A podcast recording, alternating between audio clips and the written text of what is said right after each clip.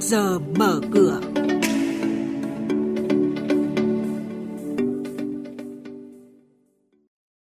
Thưa quý vị và các bạn, những thông tin về mức độ dư nợ các ngành đang bị ảnh hưởng bởi dịch COVID-19, một lượng vốn lớn sắp trở lại hệ thống ngân hàng và lãnh đạo Sudico bị phạt 55 triệu đồng do bán cổ phiếu không báo cáo sẽ có trong trước giờ mở cửa hôm nay. Biên tập viên Bảo Ngọc và Hà Nho sẽ thông tin chi tiết tới quý vị và các bạn. Vâng thưa quý vị và các bạn, Ngân hàng Nhà nước bước đầu khoanh vùng có khoảng 2 triệu tỷ đồng dư nợ tại hệ thống ngân hàng chịu ảnh hưởng bởi dịch COVID-19. Báo cáo của cơ quan này cũng nêu cụ thể các ngành hàng cùng mức độ dư nợ liên quan.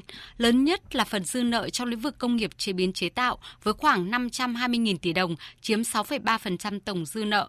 Lĩnh vực kinh doanh bất động sản vào khoảng 145.000 tỷ đồng, chiếm 1,75% tổng dư nợ.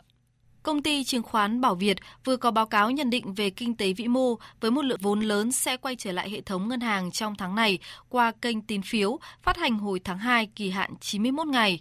Lượng vốn đáo hạn này ước tính đạt trên 120.000 tỷ đồng. Theo đó, thanh khoản trong tháng 5 được dự báo ở trạng thái dồi dào. Trên cơ sở đó, nếu tình trạng của các doanh nghiệp yếu hơn so với dự tính, vẫn có khả năng ngân hàng nhà nước sẽ tiếp tục cắt giảm thêm lãi suất điều hành từ 0,25 đến 0,5% trong thời gian tới. Quý vị và các bạn đang nghe chuyên mục Trước giờ mở cửa phát sóng trên kênh Thời sự VV1 từ thứ 2 đến thứ 6 hàng tuần. Thông tin kinh tế vĩ mô, diễn biến thị trường chứng khoán, hoạt động doanh nghiệp chứng khoán trao đổi nhận định của các chuyên gia với góc nhìn chuyên sâu, cơ hội đầu tư trên thị trường chứng khoán được cập nhật nhanh trong trước giờ mở cửa. Thưa quý vị và các bạn, Ủy ban Chứng khoán Nhà nước vừa ban hành quyết định xử phạt vi phạm hành chính trong lĩnh vực chứng khoán và thị trường chứng khoán đối với ông Đỗ Văn Bình, Phó Chủ tịch Hội đồng Quản trị Công ty Cổ phần Đầu tư Phát triển Đô thị và Khu Công nghiệp Sông Đà, mã chứng khoán SCS 55 triệu đồng vì bán 6,9 triệu cổ phiếu SCS vào ngày 31 tháng 12 năm ngoái nhưng không báo cáo. Với mức giá bán 16.300 đồng một cổ phiếu, ông Bình đã thu về 112,4 tỷ đồng. Sau đây là thông tin của một số doanh nghiệp niêm yết.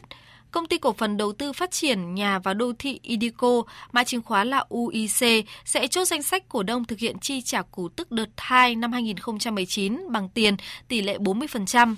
Thời gian thanh toán vào ngày 15 tháng 6 tới.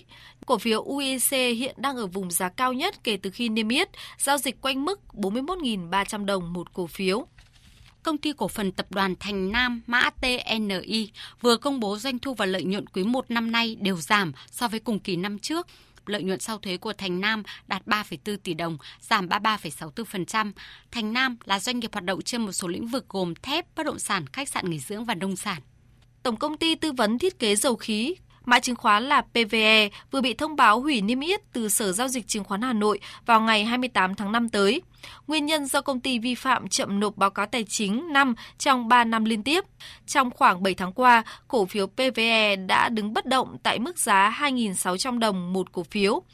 Còn trên thị trường chứng khoán phiên chiều qua, đáng chú ý là sự phân hóa mạnh của thị trường và thanh khoản ở mức thấp khiến chỉ số gần như chỉ giằng co trong biên độ hẹp. Dòng tiền chỉ tập trung giao dịch ở nhóm cổ phiếu vừa và nhỏ, sắc xanh trên thị trường chủ yếu nhờ đóng góp của hai cổ phiếu lớn là VNM và GAS. Chốt phiên giao dịch chiều qua, VN Index tăng 1,69 điểm lên 764,16 điểm, HNX Index giảm 0,31 điểm xuống 105,41 điểm, còn Upcom Index tăng 0,07 điểm lên 51,98 điểm. Đây cũng là mức khởi động thị trường trong phiên giao dịch sáng nay.